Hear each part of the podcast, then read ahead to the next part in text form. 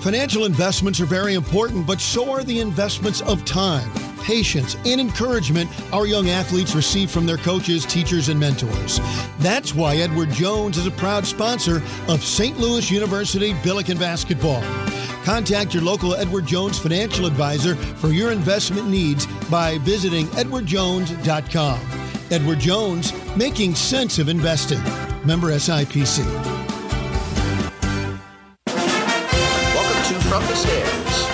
Stands, your one stop shop podcast for insider access and in depth interviews with your favorite Billiken coaches and players. Be sure to follow the show on Twitter at Billiken Podcast for the latest news on future episodes. Now, here is your host, Billiken Athletic Director Chris May. Welcome back, uh, Billiken fans. We are here with Megan Kress, one of our uh, star cross country runners for the Billikens. Megan, good morning. How are you? Good morning, Chris. I'm doing good. How are you? I'm doing great. Good to see you. Megan is a uh, graduate student uh, pursuing her health management master's. Megan has uh, been one of our standout runners for several years from Carmel, Indiana. She got her uh, BS in biology summa cum laude, so she was obviously a much better student than the athletic director. Good job, Megan. Um, hey, Megan, it's good to see you. You're getting ready for the A10 cross country championships. How are you doing?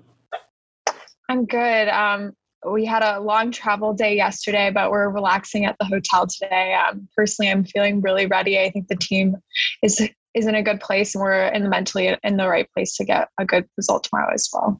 Well, that's good, Megan. You have uh, you've done it all for the Billikens. You've had some great races over the years. You've been an academic uh, All A10 performer. You've been in the top 10. You've uh, you've done a lot here, and it's been fun to watch you grow as a runner and a student uh, as you as you prepare for an A10 championship. Um, what uh, how do, what what does prep week look like as you're getting ready to run in a cross country championship? And I, I'm really bummed that I'm not there because I love coming to cross country meets because you actually get to participate. It's not sit in the stands and just watch them run by you, right? You get to go from point to point. You get to get in the middle of the action. You get to see 140 runners all tr- all end up in the same space going around.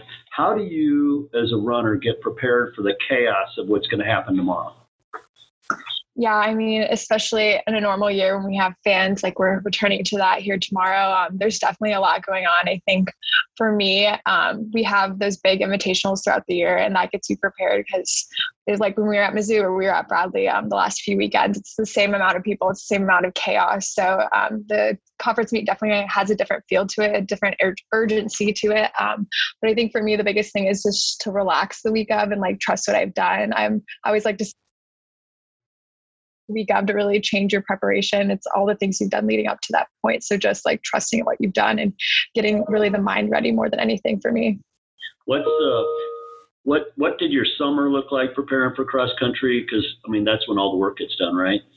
So yeah, for sure. Miles in. So what what'd you do this summer, and what'd you do uh, leading up to this week?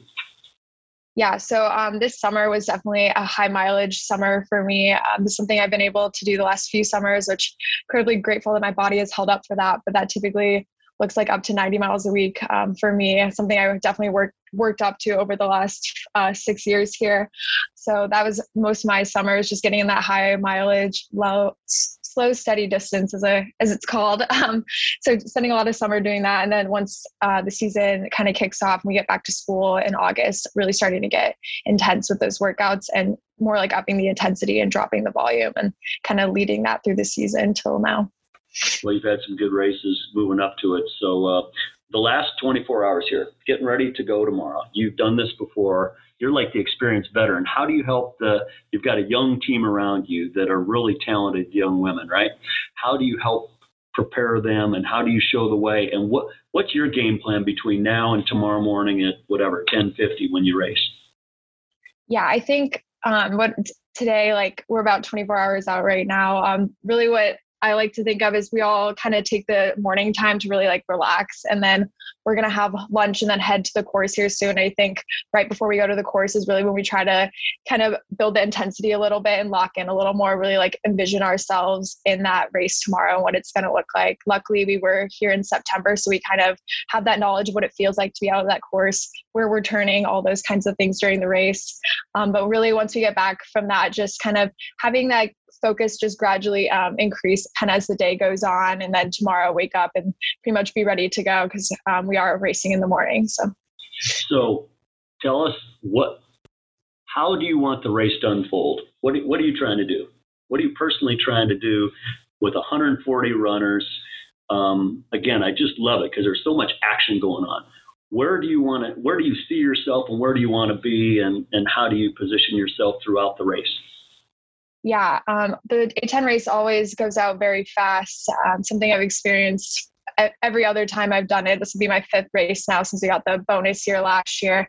So I envision it definitely going out just as hard as it has every other year. Um, it's a very long first straightaway. It's about like a kilometer, a little over a kilometer of no turning, just straight oh, wow. out, which is definitely different from the races we've had at Richmond or uh, out at George Mason the last few years. You have a little less time. So I think well, it'll really like stretch out by that point. I see that happening. Um, and then I personally just want to get up front and stay there and really put myself in that position to compete. Um, my first senior year, back when I was a true senior, um, that race really just went to the front and never like looked back and just kept kept myself in that position the whole time and competed with the people up front. Um, definitely a believer like you can't just watch the race happen in front of you. You got to put yourself in it especially in a meet like this because everyone wants it. So getting up there and just putting myself in it and seeing where i finish super cool. You're ready. It's you can hear it in your voice. You're ready. That's cool.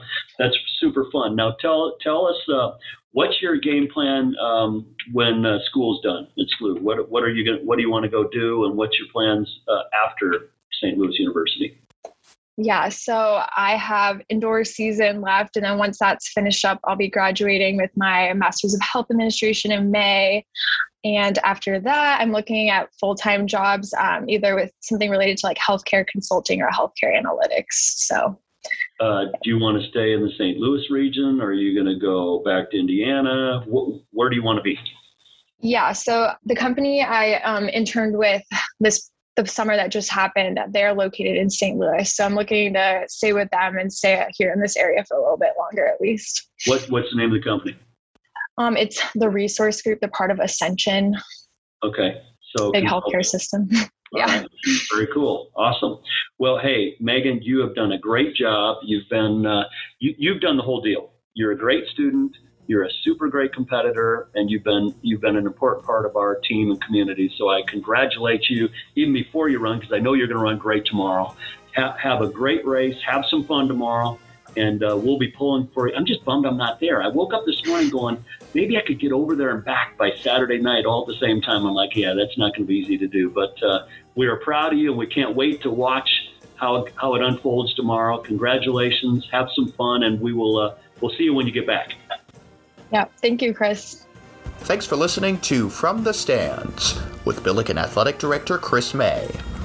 Subscribe to our podcast in the iTunes Store and have the latest episodes sent straight to your phone. Go Billikens!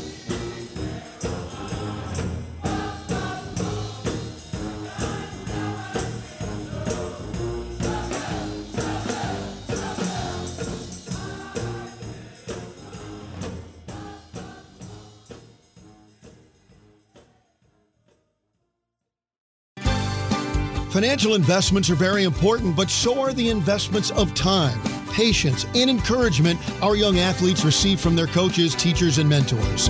That's why Edward Jones is a proud sponsor of St. Louis University Billiken Basketball. Contact your local Edward Jones financial advisor for your investment needs by visiting edwardjones.com. Edward Jones, making sense of investing.